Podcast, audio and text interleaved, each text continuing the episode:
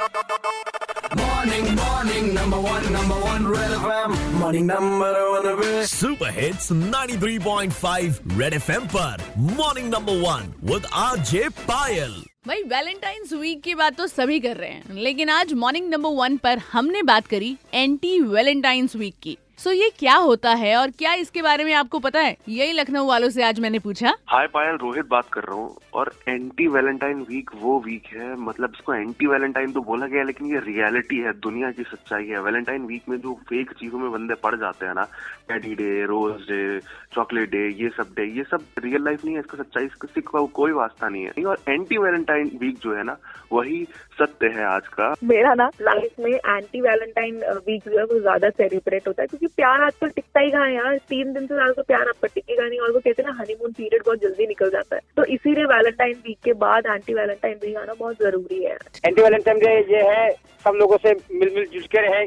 और अपने पास पड़ोसियों में कुछ रखे सबको। भाइयों बहनों से प्यार रखे दुलार करते रहे दुलार। ये होता है एंटी वायरस होप इनका मैसेज आपने डिकोड कर लिया होगा।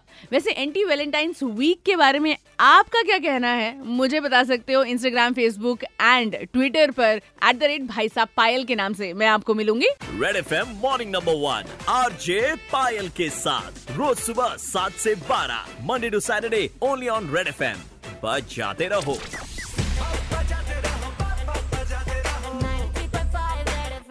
बजाते रहो।